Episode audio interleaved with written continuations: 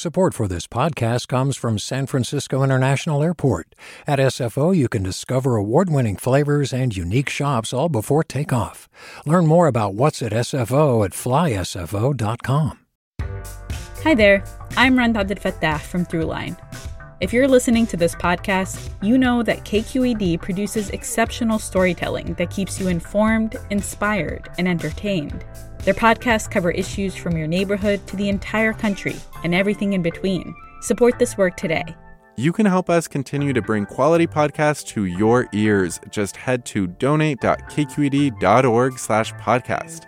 That's donate.kqed.org slash podcast. From KQED. From KQED in San Francisco, I'm Alexis Madrigal. People sometimes respond to hard times with amazing art. Jazz was a creation of the Jim Crow era. Hip hop arose in response to the disappointments of the 70s and the rise of crack. And in 2006, Oakland was in turmoil.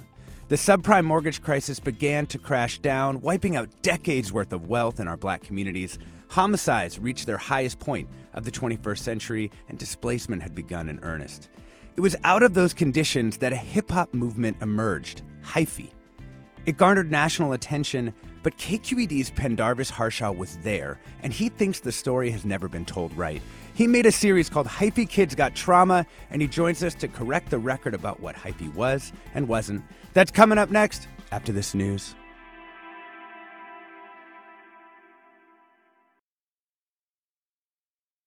Welcome to Forum. I'm Alexis Madrigal. Pendarvis Harshaw uh, is an Oakland native, Howard graduate, and one of the most community minded media makers I've ever known. He's the host of the KQED podcast Right Nowish, and he's also the guy you see at the town hall meeting or the cookout. He's splitting time up in Sacramento these days, but he's so deeply embedded in this Bay Area. We've known each other for years, and I'm telling you, this latest series of his, Hyphy Kids Got Trauma, is an inside view of the conditions that created hyphy, the way the meaning of that movement bent and transformed, and also the aftermath of a time in Oakland's history that did enormous damage to our black community. I think there are real lessons for our current moment, too, when we're seeing such difficult and desperate times. No one else in the world could tell this story in exactly the way that Pen did, and I am delighted to welcome him to Forum. Pen, thanks for joining us. Thanks for having me, man. How's it going? yeah, good, good. I want you to take us back to 2006. I mean, who was Pendarvis Harshaw back then? Pendarvis Harshaw was trying to figure out who Pendarvis Harshaw is. At 18, we're all doing that, right? You're kind of jumping off the porch, trying to get out into this economy, figure out what you're going to be when you grow up, find love, all those important things. Um, and I was doing it in the midst of one of the biggest cultural movements of my time. Yeah. Um, and I had the the benefit of being a journalist in the middle of it. Yeah. Were you like a were you in the music scene like at that age, like right off the jump, or were you just kind of like around the edges, kind of reporting on it, looking at it? Yeah. So coming up, um, I saw I was I'm, I'm a nonprofit child. Um, I was a part of Youth Everything in the East Bay and a couple of youth some things in the in, in San Francisco, and so uh, YR Media, now known, but uh, formerly Youth Radio, was where I really got started at 16, 17, and that kind of pushed me into the uh, formal arts scene. So around the poets, around the rappers, um, the visual artists, you name it. Mm-hmm. And I realized that I could tell my story, and it didn't have to be over a beat. It didn't have to rhyme. It could be through journalism, and so that that's what I took. Yeah. So you know, if I think about Oakland 2006, right? I mean, this is like the subprime mortgage crisis is just beginning to happen. We end up with this like incredible, um, you know, loss of wealth in black communities. We end up with, you know, ton unemployment beginning to spike in 2006. We have all these homicides that are going on. I mean, how much of that other stuff that was going on in Oakland, how much of that was stuff you were feeling? Subconsciously, all of it you know I, I, don't think we were conscious of all these different factors. Like you can imagine that the 2000 census comes out and you see how many black people are in oakland and you don't have an idea of how many people are leaving until the 2010 census comes out right? Mm-hmm. um, but but you can say that hey my friend moved to antioch this friend moved to, to vegas this friend moved to the south. Um, you start to get a sense of like something is changing. Um, and, and, and that sense of, of danger and feeling like you're constantly in peril that that's really what i recall at the time. And, and i had the benefit of having journals like real journal entries um, where i'm writing down what i'm feeling at the time and so now being an adult and having the language to express it i'm like Uh-huh. oh i was having a traumatic experience and i just didn't realize it at that time Yeah.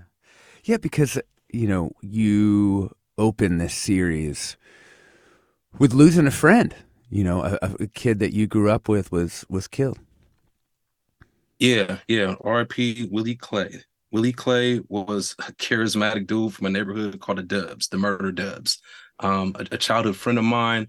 Um, unfortunately, one of a handful of, of friends who I, I lost that year. Um, Mm. And I share Willie Clay's story because he himself is important, and also he, in a lot of ways, he symbolizes kind of that start to so many deaths, and it's actually kind of a blur after that. Like I remember Willie's funeral, and then so many funerals that you know kind of lose count. Mm. Um, but yes, 2006 starts in January of losing Willie Clay, and then in November of that year, um, we lost Marcel, and in between there was a whole bunch of folks.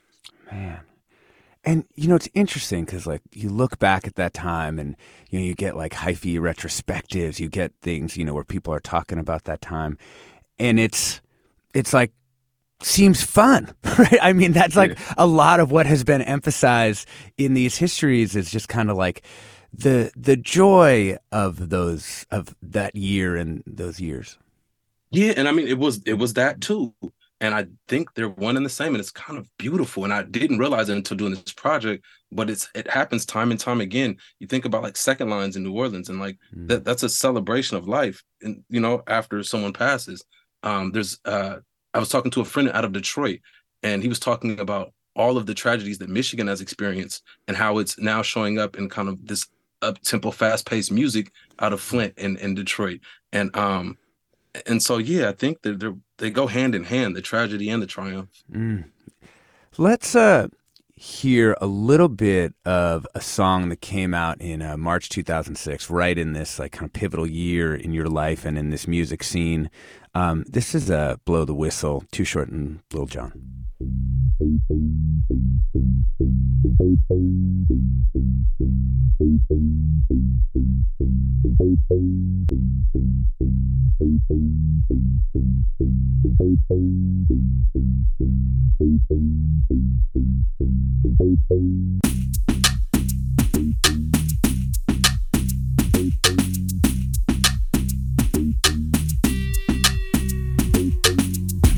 I go so Pen, we're gonna drop this down a little bit and have you talk a little bit about like what defined this kind of like hyphy sound.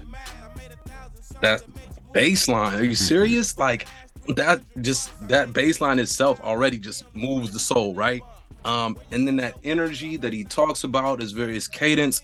Um, the music video itself, it has a number of well-known turf dancers in it. Um, and the turf dancing was really what, what gave like the visual depiction to the energy. You know, pe- people could talk about like the way that the parties moved, but it was nothing like seeing the actual dancers on the floor showing the moves and showing that energy. Yeah, yeah.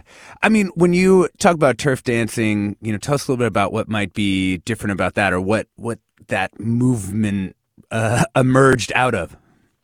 Yeah, it's kind of hard to talk about turf dance without showing. Yeah, folks. right. I know. It's like look up the Like turf doing- fiends on YouTube while, while you're listening. I'm doing the turf dance moves while we talk. Um, all right, so there's a video. Speaking of YouTube, the most popular depiction of turf dancing is uh, "Turfing in the Rain," where there's a Mhm. group of folks dancing on a corner in Deep East Oakland as they pay respects to one of their fallen friends.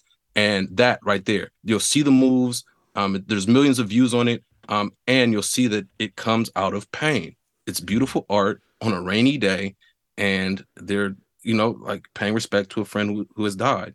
Um, and so turf dancing itself is like a not only the physical embodiment of that energy, but also a way to get out some of that trauma. I mean, it- it's really a beautiful art. Yeah, I mean, you know, some of the moves, eh, you know, there's a kind of like these smooth movements.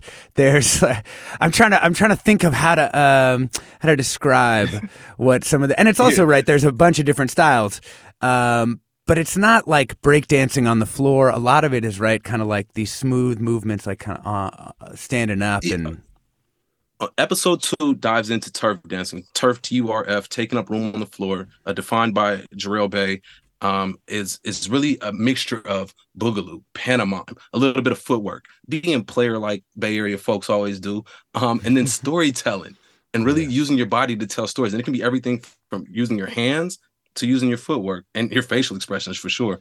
Um, And that turf dancing like it happened everywhere. I, in episode two, I kind of paint the picture of how folks were dancing in schools and in hallways and bus stops, um, and specifically this youth center called Youth Uprising in Deep East Oakland, where they would have uh, dance battles, and young folks would come out and show out, and it was a beautiful thing. and that was uh, like right by Castlemont High School, right? Like out there. Right, right next to it. Yep. Yeah. So, what did this at the time? What role did this music play in your life? Was was this like just dominating what you were thinking about, what you were doing on a daily basis, or was it just kind of like some something in the background? it was a mixture. Uh, I think that I could appreciate the national attention. I love seeing BT cameras and MTV cameras in East Oakland. I love seeing local artists get national acclaim. And I started traveling at that time, and I started realizing that people were looking at the Bay Area as just hyphy, as just, and hyphy itself was being, um, the depiction was looked at as like goofy. And I'm like, whoa, whoa, whoa, slow down. Like, first of all, hyphy, it means like aggressive, you know, like hyperactive. Second of all, there's a lot more to the Bay Area than just this up tempo music. Um, so it wasn't just I wasn't just all consumed by the hyphy energy. Um, and I I was a part of it for sure. Yeah, yeah. We have a cut from uh, Stretch McCoy, um, eh, Seaside Stretch, a promoter and manager for a hip hop artist, describing kind of how hyphy was perceived versus the reality. it was presented in a way that would be more friendly to everybody. You know what I mean? Just the term hyphy was it meant something completely different than what it was commercialized as. You know what I mean? It it wasn't a good thing. You know what I'm saying? Like they didn't say like, oh, them kids is hyphy, and that meant that they were just dancing around having a good time. No, that meant they were destructive and violent. You know what I'm saying? So I think that you know it was marketed in a way that you know that corporations do to sell a product, which was the music. So that's the result of what people seen and what people lived were two different things. But I think it became a self fulfilling prophecy where the people who were a part of the culture ended up changing things to fit what was sellable.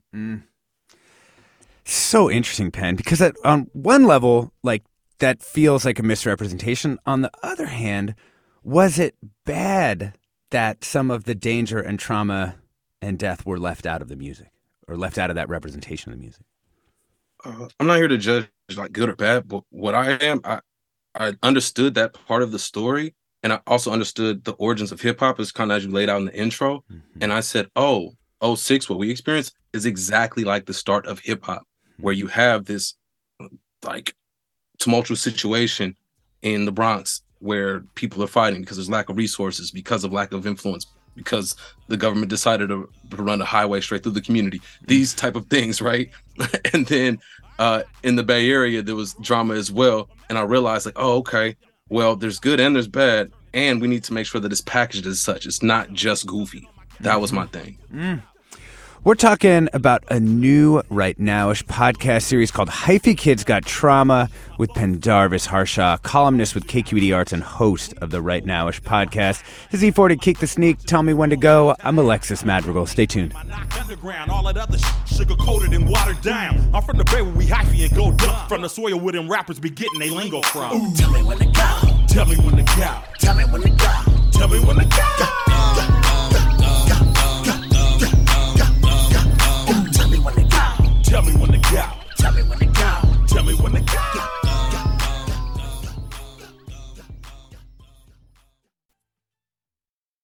Support for Forum comes from San Francisco Opera. Set 10 years after a school shooting, the critically acclaimed opera Innocence takes us into a complex emotional journey where our understanding of innocence and guilt is constantly upended.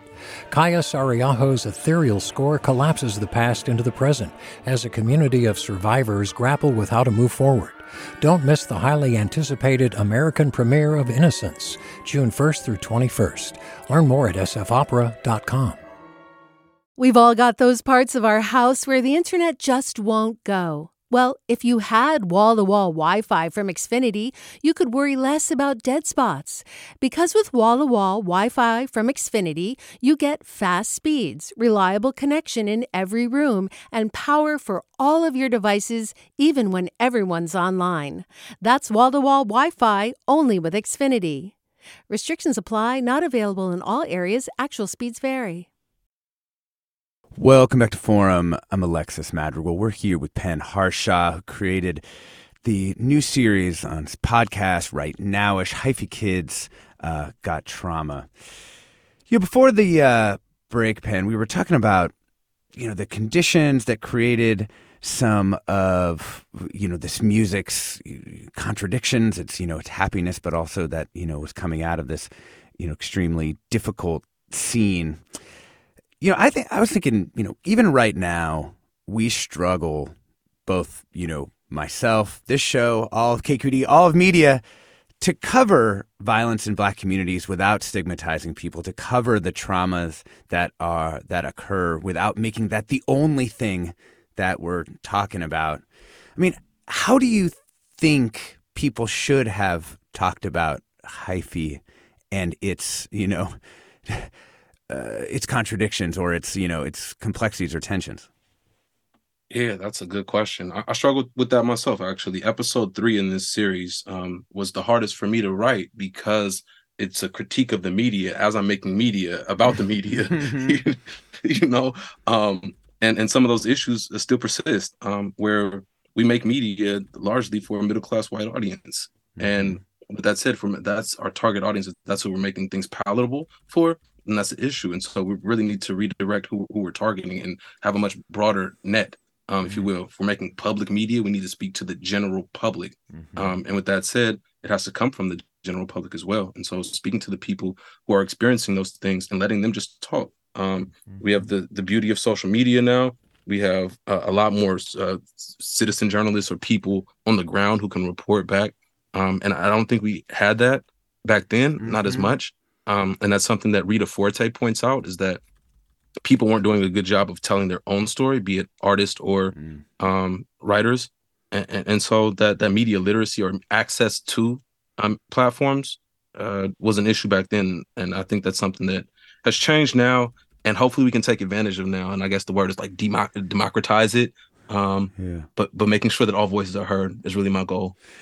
Yeah, I mean, you talk about going down to, uh, I think you said Alcatraz and Market Street um, to get these, you know, DVDs that were kind of people experimenting with going out into uh, their communities and, you know, other black communities across the country and kind of getting video of these things. And I, have seen a, a, few of them, you know, one for like Bayview Hunters Point. The, the only thought that I, I had about these videos, which well, first describe like what what does one of those documentaries kind of look like? What's the feel of it? Yeah, it's a pre-popular social media days, right? We're talking early two thousands. Um, bootleg DVDs, independent DVDs of neighborhoods of people telling stories, kind of underground gangster lifestyle documentaries. You can name them. They had ones for all regions. One of my favorite was New uh, New Orleans Exposed. There was um Smack DVDs out of the New York or tri-state region. Um, and then out here, what I really liked and latched onto was one a series called Hood to Hood, mm-hmm. where a brother by the name of Cash Out Keys he rode around in a van all around the nation and not only hit the hot spots, you know, the known spots, LA, New York, but also went to Milwaukee and North Memphis and places that I'd only heard about, but I'd never seen depicted and never really thought to think like, what is the accent out there? What are the things that people do in the neighborhood? What's the, the lifestyle and really documenting culture? And albeit it was it was a bit um sensational, um yeah, and, and there was and, and, there was some, some elements to it where it's self incriminating, um, mm-hmm. and you have to realize that this is this is out of a lack. People don't always have access to the cameras like that. So when you do get the cameras in front of you, how are you going to act? Mm. I mean, I yeah. wondered how you know you got a kid. I mean, how would you present hood to hood to your kid as media, right? Like, what are the filters or lenses you need to understand what's what's going on there? Yeah, yeah. I mean, I don't think I'd show hood to hood to my seven year old. Not to your seven year old, but imagine, you know, the, you know, your High your school, kid, right? your yeah, kid listens to this series, you know, when they're like sixteen, and they're like, "Dad, can I see this?" And you're like, "Uh." sure.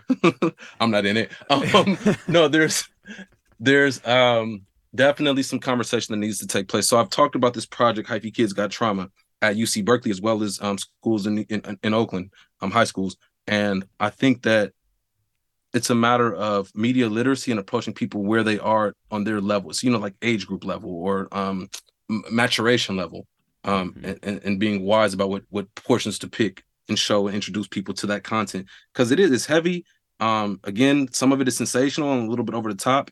Um, and, and really being able to decipher what's real culture and what's people putting on for the camera being in front of their face. Right. I mean, I think that is one of the most difficult things. I mean, you know, in our cut that we that we played, thinking about transforming a culture into a product that can be sold and what are the elements of that culture that are most sellable feels like a really complicated part of you know making art in a black community but that is going to eventually leave that community and become something that you know is, more widely distributed. Yeah yeah it is a conundrum. I'm like how do you spread your culture make money off of it? Also don't water it down and um, don't have people sell your culture back to you. Um, yeah. Yeah yeah. Um, we would love to hear from you all. We're talking with uh, Pen Harshaw, who's a host of KQED's Right Nowish podcast, put together a really remarkable podcast series called Hyphy Kids Got Trauma. You can find it wherever you get your other KQED podcasts. Uh, we want to hear from you. I mean, were you around? Were you in this movement in 2006? We're going to bring on some other folks uh, who who lived through this moment in Oakland's history and in Bay Area history. You give us a call. The number is 866-733-6786. We've got forum at kqed.org. You know, Twitter, you can go on the Discord where people are talking about it, Instagram, threads, where KQED forum. Um, Pen, I want to talk about the the name of the series for a sec before we bring in another guest. Um, you were, as I understand it, right? You're riding around Oakland and you just see the name tagged somewhere. Yeah, it was uh, an aerosol piece on a wall underneath an overpass on 27th in West Oakland. Mm-hmm. Driving around and I just see it. It's huge. It's scrawled. IP kids got trauma. Um, and then I started seeing people post that picture as well as those words written in other places around the East Bay and eventually San Francisco as well. And so I've always had this thought in the back of my head that that those words just resonated with me always. I've had it in the back of my head for at least a couple of years. Yeah. And you were actually able to like find the graffiti artist who made that tag and then figure out that it wasn't just him. There were like other people who were also tagging that all around. Yeah, yeah, uh, with the assistance of uh, my coworker Nastia and uh, a couple of other folks. We not only found the the artist, the graffiti artist, talked to that person, the graffiti artist put me in contact with the musical artist who inspired him. And so, yeah, it's a real community effort. Yeah. And we have that person with us this morning. Rich Iyala, Bay Area musician, coined the phrase, hyphy kids got trauma. Welcome, Rich. How you doing? Hey, man, we're good. We're good. Thank you so much for, for joining us. Um, so, as I understand it from Pen's podcast, you've never actually recorded the song Hyphy Kids Got Trauma. You just had performed it and had it from those performances, it passed into the culture of the town.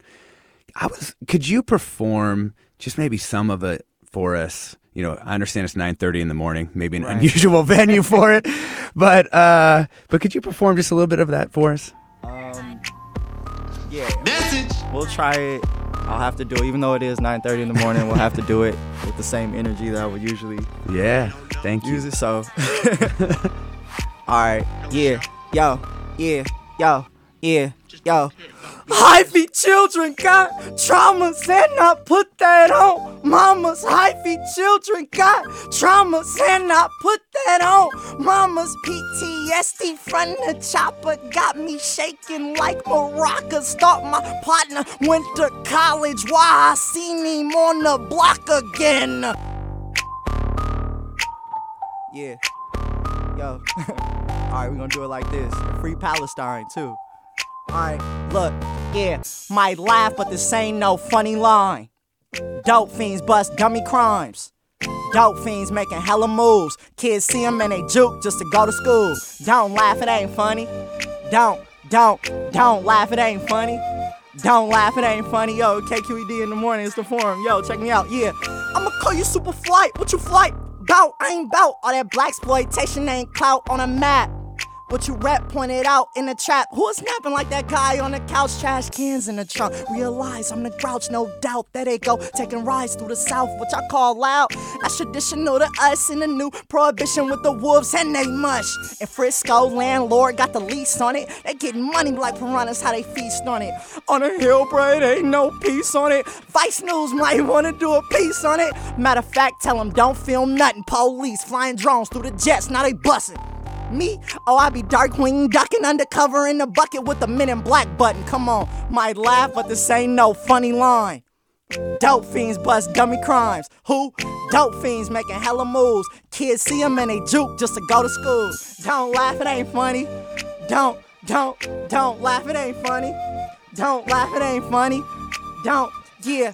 Yo, y'all ever saw Pursuit of Happiness? I come from where they shot it. Some being modest cause they killing who the hottest. My brother, brother got it before he graduated college.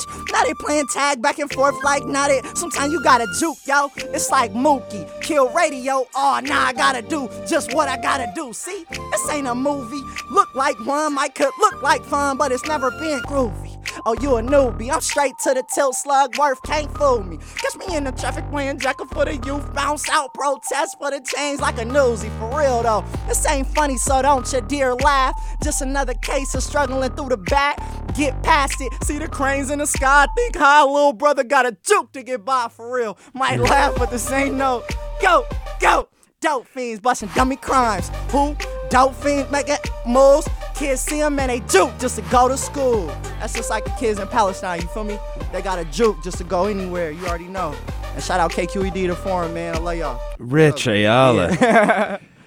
Man, Yeah. thank you for performing for us this morning. I mean, A little Wow. wake up. A little. yeah, a little, a little wake up. You know, But that's what it's about, you know? yeah. Can I have you just kind of like reflect on this this idea that I mean, you even have it in right in the song. You know, don't laugh. It ain't funny. You know. Um, so so the I so there's a lot. It's it's a lot I put into this piece, but the idea was to cause a reaction and spark a conversation. So we we ended up achieving that. I didn't really know um for years really what the what the effect was. I kind of just put mm-hmm. it out with the people and then we we found out really what it was. But the structure was more based on me being a hyphy artist and having such an understanding of what works for us. I wanted to take a song that obviously would move the crowd. As I seen you guys all dancing in the studio, so it's and and it's like you don't even exactly have to have this great relationship with the the hyphy movement to just start kind of moving side to side. And it's the connectivity that we have. I feel in this region. We like funk. We like our 808s. We like our our music in a certain way.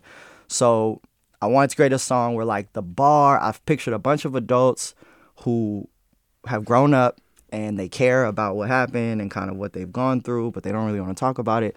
So I was like, how can I do this song mm. in a room where they still party, but it's almost like there's a message there. So I did it really, I did it ironically, and the "Don't Laugh, It Ain't Funny" It was almost just like that was another. Um, it's almost like this is what, what, why is he doing this club song about these kids and getting to school and it, you know I kind of just played off the irony of the whole thing. yeah. and it worked. At the end of the day, it created a bridge for people to really walk across, and they have their own narratives and stories.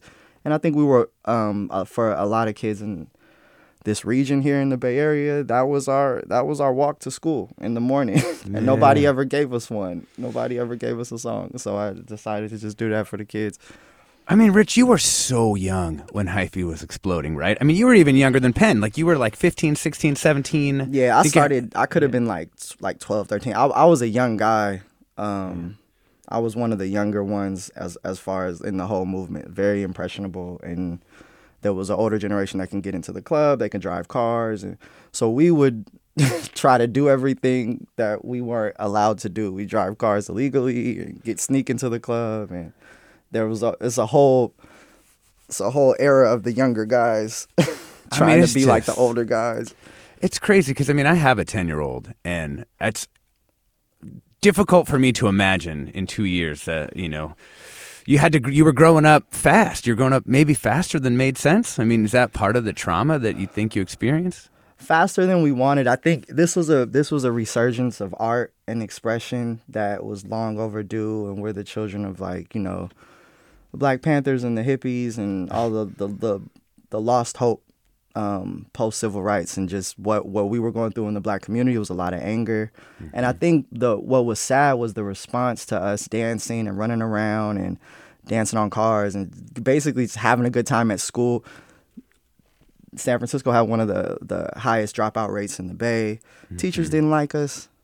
You know, mm-hmm. institutions didn't like us. They didn't want us to hang around. We used to hang out downtown. we had mm-hmm. no place to go. You'd see like a thousand kids downtown, dance battling. Everybody safe, no gunshots. Everybody just doing something hyphy, doing music, or but it was misunderstood. So the police. This is the beginning of um, this whole era of the militarized SFPD, which we know so well. Mm-hmm. And uh, from my experience, they did they they treated us. Um, they hunted us you know they wanted us out of, out of the area they mm-hmm. wanted this ideology of spiritualism and hyphy and all of this high energy um, to to go mm-hmm. so i think that's that's an, that's a layer of trauma that's kind of i think movies like fruitvale station can explain um, mm-hmm. a bit of where that went but for yeah. years uh, it was us against the police yeah hey Pen i wonder you know just hearing Rich perform that song. I mean, what's that do for you? Yeah, I saw him perform. Well, hearing it on KQED is like, yeah, that's what I was just talking about, right? like that broad net of like representing who the public is. That that's what it's about. Rich talking about that experience as a young person in downtown San Francisco. I remember that and and, and it means so much more now because people are reporting on how downtown has changed. And Rich was like, "No, I was there for that. I know what it was like back in the day." Mm-hmm. And so for him sharing that experience, that's something I, honestly, Alexis, man, through this um whole hip hop project, that that's my word. Over this mm-hmm. year, we've been telling hip hop stories, but we've been really telling stories of Black and Brown communities and what they've experienced in the Bay Area. And so, thank you, Rich, for sharing your experience. Thank yeah. you, bro. You did like for me to even talking to you we're literally sitting on the phone and making a connection that we went through the same thing. Mm. And then you we you know, you collab with me on this whole thing and it's just like more people are contacting us eh, about hey i went through this too and it, i just i kind of have no words for it because that's we've been waiting for this conversation right yeah i mean Pen, do you think through the series there has you've done some healing? Do you think just like going back through this, or do you think it actually has kind of maybe the healing is still out a little ways because you've had to go back through this traumatic time? I would say that through Rich's expression, through conversations with people off the record and, and on the record, and also going through old photos, I've at least um, brought it to the surface. I don't think the healing has happened, but I think the wounds were deep and not, didn't know how deep they were, and so now hmm. it's like okay, it, it it's on the table. Know, now we can do something with it. Um, but yeah, I, am looking forward to talking with photographer D Ray because she she shares a little bit about that as well. Yeah, D Ray is uh, is coming up next. We're talking about the new Right Nowish podcast series called Hyphy Kids. Got trauma with Pen Harshaw, who hosted that series, part of his uh, podcast, of course. We're also joined by Rich Iyala, Bay Area musician, who coined the phrase, which has been painted all over the town. Hyphy Kids got trauma. And we're going to take uh, some of your calls too in the next segment. Uh, the number's 866 733 eight six. I'm Alexis Madrigal. Stay tuned.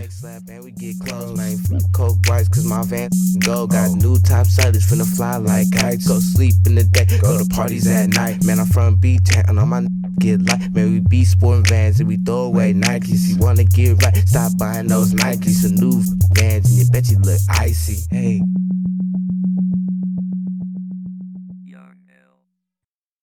Support for Forum comes from San Francisco Opera. Set 10 years after a school shooting, the critically acclaimed opera Innocence takes us into a complex emotional journey where our understanding of innocence and guilt is constantly upended.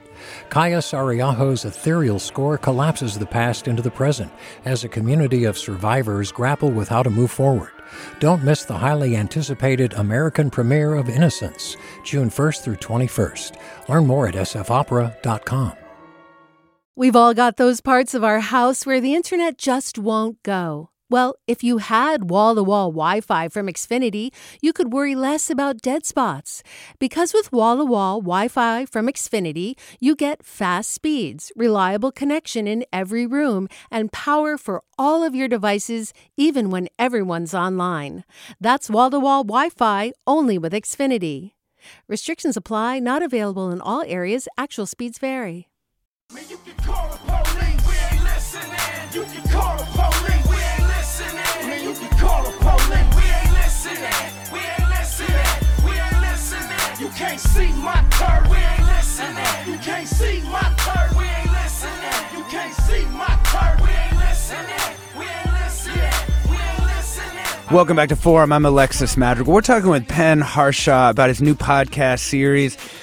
Hyphy Kids Got Trauma. That's on right now, uh, Pen's uh, podcast here at KQED, joined by Rich Iyala, Bay Area musician. And we're going to bring in D Ray in one second. But I, I, we got Jerry in Oakland on the phone, and he saw the tag, uh, Hyphy Kids Got Trauma, and was inspired to write a little poem. And you're going to give us a little bit of that poem, right, Jerry? Absolutely. I'm honored to be on with you all. Hopefully you can hear me. I got terrible service. Yeah, yeah, we uh, can, we can. Wonderful. Alexis, uh, Pendarvis, Rich, uh, I love y'all. Thank y'all for doing what you're doing. I also want to quickly say Free Palestine, rest in peace, Ralph Quarles, T Mac, Victor McElhaney, and so many others. Here's the poem or the first couple of bars. I'm a grown man raised around a crowd of child soldiers. When it comes to that disrespect, won't be accepting one iota. But let's set a good example for the kids. Swing from the shoulders, man. Hyphy kids got trauma, but we're trying though. A stranger approached me like, I'm sorry, sir, but do you smoke? Think I could get some nugs, sir? You up, sir? Trying to let some go? I heard these trees are medicine. I'm trying to be about my regimen. Hyphy kids got trauma, but we're trying though. Um, I'm really moved by the words, really moved by the spirit, uh, and appreciate y'all for doing what you're doing today. Hey, Jerry, thank you so much. Thank you so much for that. I appreciate you taking the time to, to write and call in. Um, let's Thank bring. Jerry. yeah, thank dope. you. That was dope. D Ray, Oakland based hip hop photographer. Welcome to the show. Hello, good morning. Good morning. Good morning. So, D Ray, you were you were a grown woman as hyphy starts to break. So you had some context for what had come before. What for you? What really stood out about this time period and how hyphy became a movement? Dang, you just aged me. No, no. Wild. yeah, no, I was grown when the hyphy started. Um, what was the question? I'm sorry. Oh, I was just saying, you know, like what what stood out for you? I mean, you weren't, you know, pe- you know, I mean, Yeah, we're talking. okay, Rich was like 15. you know what I mean? He was a he was a kid. You were you were actually an adult, so you could kind of see what was going on in a different way. Yeah, well, I hope no one's listening that actually could hear that I was aged at that time. But no, um, it was what I got out of that time. I actually love that time. Um, hyphy was very, very close to my heart.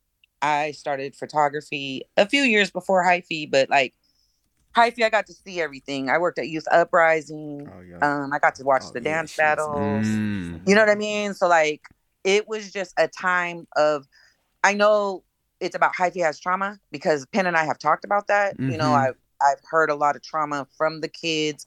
I have kids that come up to me and be like, D-Ray, you know, you talked me down off a really, really bad high. And I'm like, huh? Like I wouldn't realize that they were high like that because I didn't do, you know, I didn't pop. I didn't do any of that. Yeah. So just the um honestly, I enjoyed the family we all became musically during that time. The fun that we had, although again there was trauma, there was fights because hyphy was not just hey, you know, dancing and having fun. Hyphy was also a lot of other Yeah. excuse my language, a, a lot of other stuff, you know? So, um, the dance battles, I come from the era of breakdancing since you aged me. And so when they did turf dancing, I was really, really excited about that time. Mm. You get it? Like just Mhm. watching the kids enjoy themselves. Like Ice Cold, for example, he was one of my youth kids. Chunky, he was one of my youth kids. You know, those those boys, I used to tell them all the time, if that's your passion, keep doing it.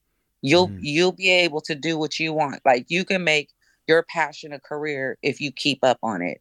And it excites me to watch the boys today be grown men and still living their dream. Mm. So I enjoy watching stuff like that. You know, that that was my hyphy. Like just to see my kids from Youth Uprising, even like Pen. Did I know Pen very well? No, but I mean, look what he's doing. You get what I'm saying? Mhm. So Yeah. stuff of that, like like you said, because I was grown to watch these kids actually grow into their passion and live it in reality. It I I appreciate that. You know, I really do appreciate watching people that actually survived the hyphy movement and became successful from it. You get it? Because there's a lot of sad stories that do come with hyphy. I've lost a lot of people during that time. And it's crazy because I was just going through my hard drives and I just found spools of CDs Mm. from 2003, 4, and 5. And I, I was literally going through them before I got on this call. And wow, it was like, wow, a pin. I found more pictures that I, man, you guys would have loved to have. I was just like, wow. I just found I so this. many things, you know. It's it's I have a whole documentation of that whole era. I mean, before that and after that, but like Yeah. I was literally the hyphy photographer. I have everything, fights, all of it. It was ridiculous. oh man, we also. I, I bet there's some young people listening out there who don't even know what a spool of CDs is. You know what I mean? Oh, like there's there's like an actual. I know what it is, uh, but um, you know we actually have we have a turf dancer on the line. Uh, Andrew in Vallejo, welcome to the show. Hey, how's it going? Hey, good, good. Welcome. Hi, just wanted to say thank you for this podcast. Um, it's been a real treat, and um, there's a lot of nostalgia um, I got listening to it. Um, brought back days from when I was in high school in Vallejo, of where you know when the city went bankrupt. Um, you know, there's a lot of violence, crime, and turfing, and um, dancing was just a very great outlet for all of us. Um, and um, you know, it propelled all of us to find passions in the creative arts and kind of pursue that. Um, You know, some of us ended up becoming DJs, um, and some of us became photographers, and um, just like pig, uh, piggybacking on Hyphy Kids Got Trauma, a lot of us covered up all that trauma with, you know, substance abuse, um, alcohol, smoking. And, you know, it's crazy to see. I think in the last episode, he talks about how after all of the stuff that they went through, we have people that made it out, and you know, our city leaders, um, scientists, um, and you know, trying to move the community forward and try to find that healing. Yeah. Thank you so much, Andrew. Um, sounds like you you made it out um, and uh, are doing well. Pen, you know, you do go into this in the podcast, and people people who've kind of grown through and with the hyphy movement. I wonder if there are lessons for Oakland and the Bay Area today when we are seeing you know homicides go back up. I mean, this year may end up being the highest year since 2006. Like, what we've been through this one. So, like, what's the what's the lesson? How do we make this better for the you know the kids who are 15 and 18 now?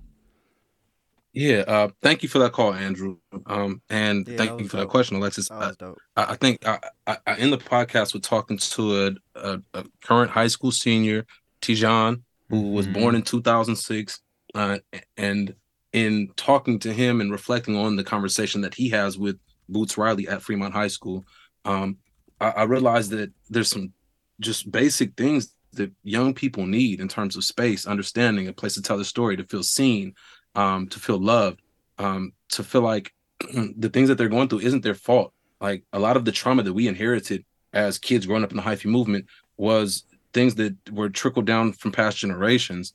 And so I think under, if I would have had understanding of that, I would have felt a lot less pressure on my shoulders.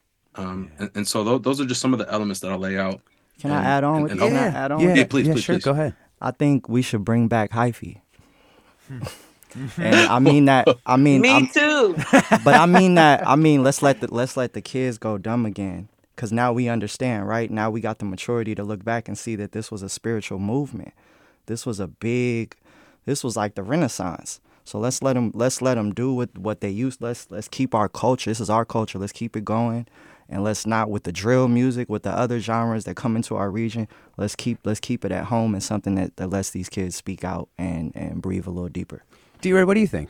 Let the let the kids go I, dumb again. I actually agree. I feel like kids got to express themselves through dancing, and they did a lot of like, for example, when I would go out of state or just wherever traveling for my photography, guys didn't dance together when those when the song came on in the club. But here in the Bay, you hear Mac Dre, everybody's dancing. you know what I'm saying? Dancing with each other. No one's tripping if it's a girl dancing with you. That's how it was. And you go to any BART station, there was no fighting. You would see everybody was practicing their own little step. And Exactly. you would Michelle your BART train trying to. yeah. For example, look at they had during the hyphy movement. I have video of this. It was a Mac Dre. Um, it was Mac Dre Day in San Jose, and these two dudes were fighting. I swear to you, it looked like the guy's eyeball was hanging out his face. As soon as Mac Dre came on, they stopped fighting and started dancing. Me and Hustler looked at each other and just started laughing. As soon as Mac Dre went off, they finished their fight. I was like, "What are you doing? What's going on?" Right. You know what I mean? But again, I feel like the kids got to express themselves. You know, they had something to do. A dance battle a Youth Uprising during the week on the weekend. That was beautiful for the kids. Everybody got to meet each other, hang out. You know, yes, there was funk, but I just think hyphy was a beautiful time, even though there was trauma. I really do. Yeah. Leave out the drugs, leave out the drugs and just bring the fun. Oh yeah. I believe in that. I mean, Pen, in in the series, you talk about, um, you know, the youth center uh, in, in Deep East, and it does seem like they did some serious good. Not just, I mean, you know, it was kind of like bring kids in for the dance, but then you could also connect them to other services that may they might need, but wouldn't go in just to get those services, right? Yeah, it, I mean, uh, no judgment again. There was things done. like how can I say? They benefited from the culture, and they tried to do some good for the young folks as well. Um, they weren't the only ones. As like, there's a nonprofit industrial complex in the Bay Area. There's Yeah. again, I'm a nonprofit baby, and so you name a center, I was in there, and um. I benefited from the resources, and they benefited from putting me on the website and showing their funders. Mm, mm. Right. I mean, it sounds like you have a complex set of feelings about that, Pen. yeah, it did sound like that. It does. Go ahead, Ken, yeah, tell us. that's bu- that's business, right? Like that's this is the uh, system that we live in. Yeah. Yeah. Yeah. I mean, it's it's interesting because we have been thinking a lot on this show, not not as much about youth services, but about like homelessness services and other things, about how we do deliver those things and whether that is the best way or if there is another another system and um, it's hard it's hard to think our way out of it. Um, let's bring in let's bring in a couple other callers. Maybe they got some for us. Uh, Equipto in uh, Oakland, welcome. Equipto, what's up? This is I'm from San Francisco, but uh, I'm from the Bay Area, period. But I just want to comment kind of on the hyphy and, and shout out everybody, you know, on the panel. Um, Free Palestine, definitely. I got to start with that. Free But, um, Palestine. Yeah, Rich Iyala, incredible performance. Pen, you know, I love your work. D Ray was definitely out there. I used to see her all the time. I mean, I wasn't even out there all the time, but every time I was out there, I would see her out there documenting it. And I think it's important, like, also to understand, like, what the Bay been through as far as, like, Dog Day Records, Intermittent Records, all these little uh, companies that kind of played artists early on and, and how a lot of people took from the Bay Area as far as their lingo, as far as their game, as far as their hustle. And that, you know what I'm saying, accumulates, that becomes something, right? And you don't have no identity. You see you see crunk, you see this, you see this popping Right. on every region, and the Bay has no identity. You know what I mean? Like at that mm-hmm. time, it was like, yeah, we all loved each other and thing, but there was no title, right? There was no, and I think as soon as hype became, you know, it was just something that everybody gravitated to. And as far as like whether it was goofy, whether it was serious, whether it was aggressive, it was just it was something that was ours. You know what I mean? And it was like, if this is what it's going to take for us to get through the door and get MTV in our backyard, then yes, we're going to be hyphy. You know what I'm saying? Like, and I kind of that's what I kind of you know sensed from the folks that I was around around that era. Mm. But yeah, definitely, you know, hyphy was something special, and it's it's you know, it definitely could come back. It's just like like Rich said, it's just letting the youth do their Yeah, thing. I know you what Quip. mean? And, Quip, like. Equipto is one of the only um, legends, OGs in the Bay Area that actually looked out for what we call hyphy children or what we talking about hyphy Right. kids today. And anybody who knows Equipto, you know. and he's always surrounded by, just like Jacka, rest in peace, he's always surrounded by um, some of the most influential minds artistically out here. And, and he tries to, he does, he sacrifices his own self to do it. I appreciate you, bro. Yeah. Equipto, thanks so much for uh for I calling. appreciate you, Equipto. I appreciate you too. Yeah. You ready to be right? Love y'all. man. D Ray, I appreciate you too, because Chunky a legend. So Yeah, yeah. a legend. we wouldn't you. even he oh my gosh. He used to come downtown and kill everybody. Yeah, yeah. Chunky a legend. I, you know what made my heart warm is when they got to dance uh during the Warriors halftime during the finals. I think I seen that. I was jumping out my skin. Man. Yeah. I was really excited. I introduced them to Jabbawockeez, and then they ended up on the court with them. I was like, oh, That's so hard. yeah. It made my heart warm. We just geeking out, but yeah. Hey, uh, Pen, um, wrap wrap us up. Like, I mean, what was your biggest takeaway from working on this series over the last year? Biggest takeaway from working on this series this year um oof, man a lot of them i think the, the the biggest one is that it's not done yet. There's no f- finality. It's not finished. Um you can see the conversation still going. Um we're not the only ones having this conversation. Earlier this year mr fab had a 2006 tour. Beta Weeda had a song called 2006 there's a lot of people who've been exploring it. Uh filmmaker Nijla Mu'min wrote an article about um, some of the sexual harassment she experienced during the hyphy movement um, not too long ago. And, and so there's a lot of people who are still dealing with this, processing it. And we are adults now, and we have the language. And I think that keep, as a wise person once said, keep it lit. Yeah. Hey, um, we have been talking about the Rightnowish podcast series, Hyphy Kids Got Trauma. We've been joined by D Ray, Oakland based hip hop photographer. Thank you so much for joining us, D Ray. Yes, thank you for having me. Thanks, Pen, for bringing me out of my comfort zone. legendary, legendary photographer D. Ray, who was the photographer for this nation. Like context, like Ozone Magazine. Thank you, thank you, D. Ray, for your time. Thank you so much. Thank you, thank Oh. you. Yeah, I'm about to do this Jacka uh, exhibit. That's about to be beautiful. I'm gonna put my photos that have never been seen up before. So you know, make sure y'all come. Yeah, Art Experience, that's next year, early next year. That's right. yeah, Um, January 30th yeah. through February 3rd uh, at the agency in Oakland. We've also been, uh, thank you so much, D Ray. We've also been joined by Rich Iyala, Bay Area musician, uh, where, you know, the title of the podcast series, Hyphy Kids Got Trauma, comes from. Thank you so much for joining us, Rich, and for that performance, too. For sure. Appreciate you guys. You can find me, Rich Iyala, R I C H I Y A L A. Let's just let the kids go dumb again. You know what I mean? It's real easy.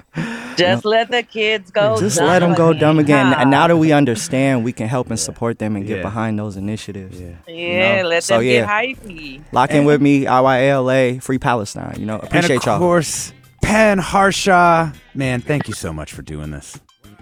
Thank you for having me. Big shout out to the whole production team behind Yeah. Hyphy Kids Got Trauma, Maya Cueva, Chris, Ham- Chris Hambrick, Jen Wait, I got to do my credits. and, and all the listeners. Thank you, Alexis. Nine o'clock hour forums you. produced by Blanca Torres, Grace Juan, Dan Zoll, Jennifer Ng. Our interns are Jericho Reininger and Amika Oda. Our Marlena Jackson Rotondo is our engagement producer. Francesca Fenty, digital community producer. Judy Campbell, lead producer. Danny Bringers, our engineer. VP of News is Ethan Toven Lindsey.